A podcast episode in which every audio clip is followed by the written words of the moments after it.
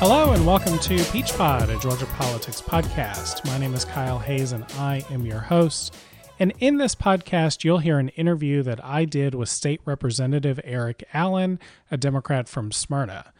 I reached out to Representative Allen as a part of this discussion that we are having on the podcast this week about solutions to the problem of police brutality that are being demanded by demonstrators following the murder of George Floyd in Minneapolis. Representative Allen joined the podcast to tell us about the agenda that Democrats in the Georgia House of Representatives will pursue in response to this crisis and when we talked, the first two planks of the Democrats' agenda had been released. These are the repeal of the state's citizens arrest law and the state's stand your ground law, both of these in the context of the murder of Ahmaud Arbery. Since we talked, Democrats have released the full slate of proposals that they will pursue when the legislature comes back into session in mid June.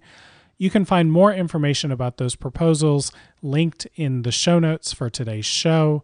You'll also hear portions of this conversation in the broader episode that we published today, describing this issue more fully and the challenges that policymakers face and everything else that's been going on in this situation. Uh, but without further ado, I will turn it over to my conversation with Eric Allen, a Democratic representative from Smyrna.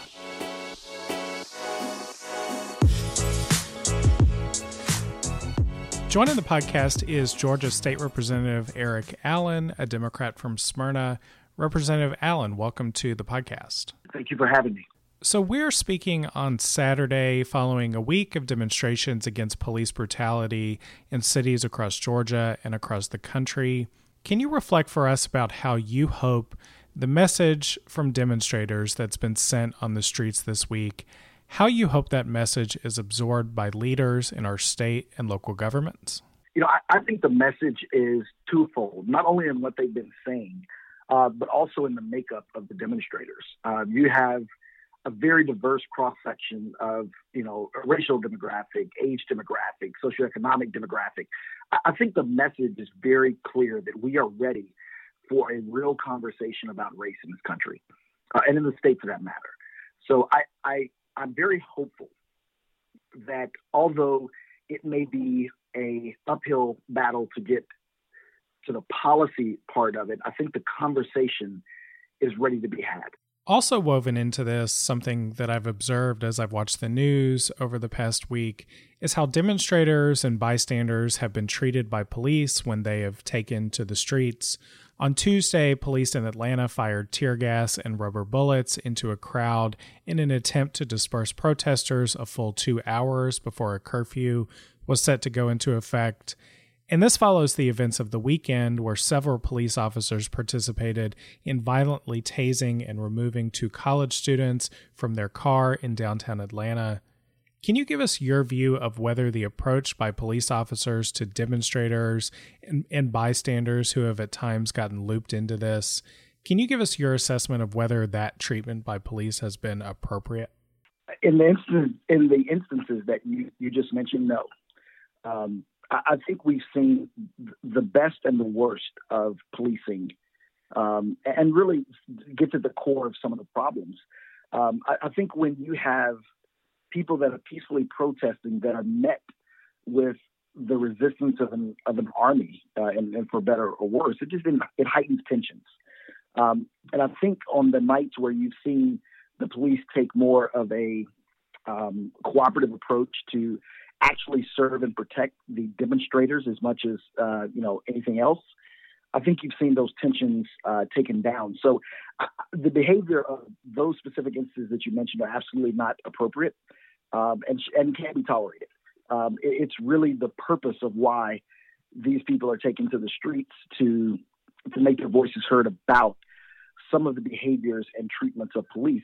And and, it also is brought up, not just in Atlanta, but but across the, the country. Um, it's really shown a spotlight on the way police treat citizens in some cases, and if it's not on video, then there's a completely different narrative pushed forward.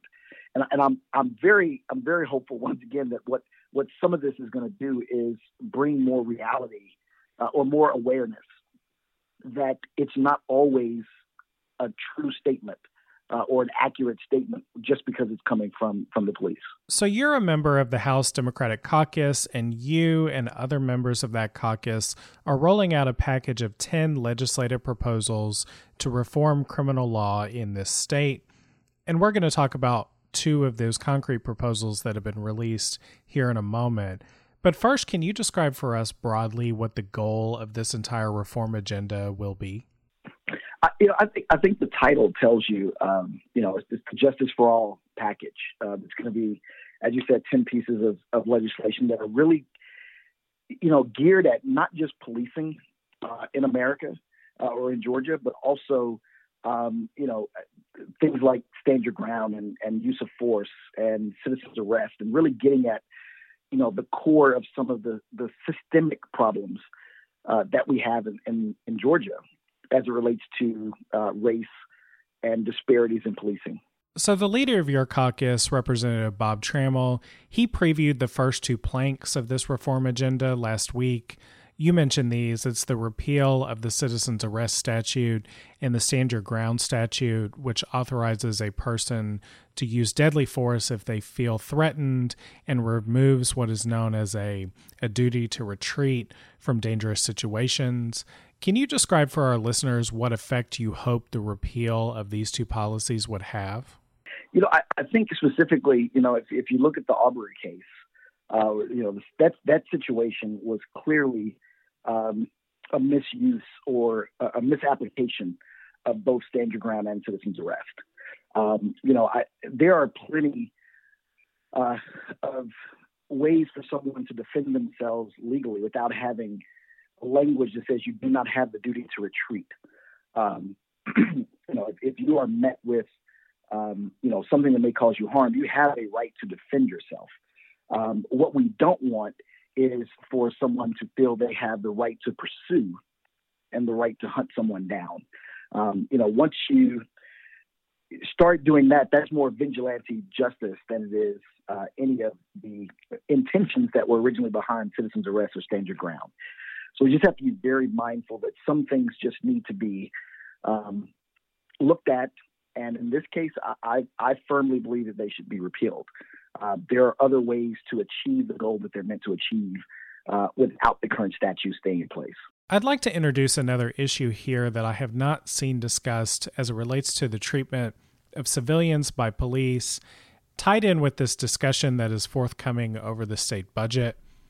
So, police are often the first responders in cases of people experiencing crisis mental health situations, and some estimates suggest that as many as one in four fatal police encounters ends the life of someone with a serious mental illness. Some of the ambitious reform agendas that I've been looking at and thinking about this week suggest that government should be investing more in mental health professionals and centering them rather than police in addressing mental health crises sometimes having them be first responders you know the people who show up rather than somebody with a gun. But state and local governments face budget crunches related to the COVID-19 pandemic and these budget crunches are likely to result in cuts to these services rather than greater investments in them what concerns do you have about cuts to mental health spending in our state, particularly as it interacts with this issue of how police treat civilians experiencing mental health issues? Well, I think you explained it really well. And, you know, before I ran for office, um, the job I resigned from to run for office was with the Department of Behavioral Health, Developmental Disabilities. Um, as, as director of education for them. And so it's an issue that I'm very, very close to, and I've really been advocating for, you know, as a legislator. Um, we've over the years, as budgets have been cut providing services for mental health, we have started to use our law enforcement and our jails, quite frankly, as treatment facilities for mental health. Um, that that has to change. I think when you're looking at budget cuts the way that we are, um, right now, in you know, two of the key areas with with DBHDD that may see the biggest cuts are going to come in substance use disorders and in mental health. And those are two areas where we just can't criminalize those illnesses. Um, they are true health concerns. Uh, they are not criminal acts. Um, to be episodic or to be, you know, in the middle of a, um, a mental health crisis uh, is not justification for law enforcement to make that a criminal uh, incident. So we, we really do need to make sure that as we go through the budget, that we're very mindful of how we do the cuts. As I've said many times, we, we should not use this time to cut education and healthcare and the Department of Behavioral Health when there are other ways to, to get at these cuts or, or to get to the numbers that we need to get to while keeping some of these programs whole.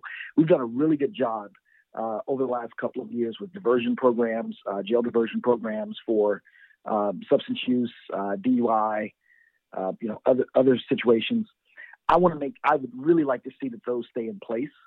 Um, but I think what you brought up earlier about just a mindset and making sure that we have the right responders that are part of the first responder corps to deal with people um, that are in crisis or having uh, issues that can be dealt with with a different type of intervention than law enforcement or, or quite frankly, jail.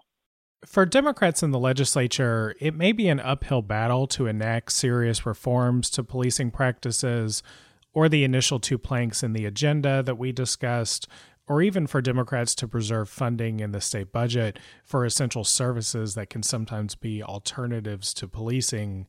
How much are you and your Democratic colleagues looking at November as an inflection point for more widespread policy change in this state? I mean, it's it's it's simple math. I mean, if if if the Democratic caucus can expand, um, which we're hopeful we can in November, uh, to the point of even you know becoming the majority in the legislature, it, it gives considerable leverage um, for us to be able to negotiate and to to enact uh, policies. Uh, it, it, also will give the opportunity to pass, you know, pieces of legislation and then you know allow people you know that may dissent or either try to make it better or just you know vote no, and and let the public know where they stand. It's it's, it's past time to start taking the actions needed to make sure that we do have, as we call it, justice for all, and I think that winning a, a majority in November for the Democratic caucus will, will go a long way to making sure we can do that. So I think a lot of people in our politics and in discussions around politics and policy are doing a lot of reflecting this week, having seen the demonstrations, these demonstrations obviously following the murder of George Floyd.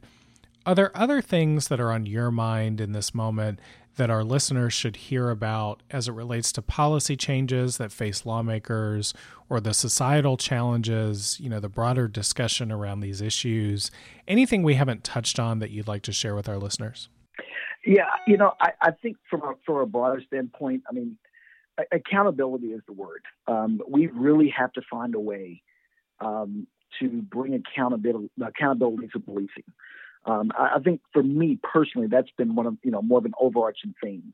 Uh, when you have you know uh, officers or members of law enforcement who uh, can falsify reports uh, of an incident and not have severe punishment. Um, when those um, complaints against law enforcement are kept from the public um, and and not disclosed in a way in which we should be, you know, able to to have that transparency. When we hear of law enforcement turning off their body cameras because you know right before they engage in an arrest or or uh, an official act and, and, there's no consequence. I mean those are all things that i think we should be be looking at. Uh, and, and, we also should be working you know as the legislators uh, you know with our local uh, municipalities and counties uh, you know every police agency that, that wishes to you know start looking at their own internal policies and look for all those unconscious and conscious biases that they may have. Um, you know, I, I've talked to a lot of different groups over the last couple of weeks, you know, since this started, and almost every conversation re- reveals some blind spot.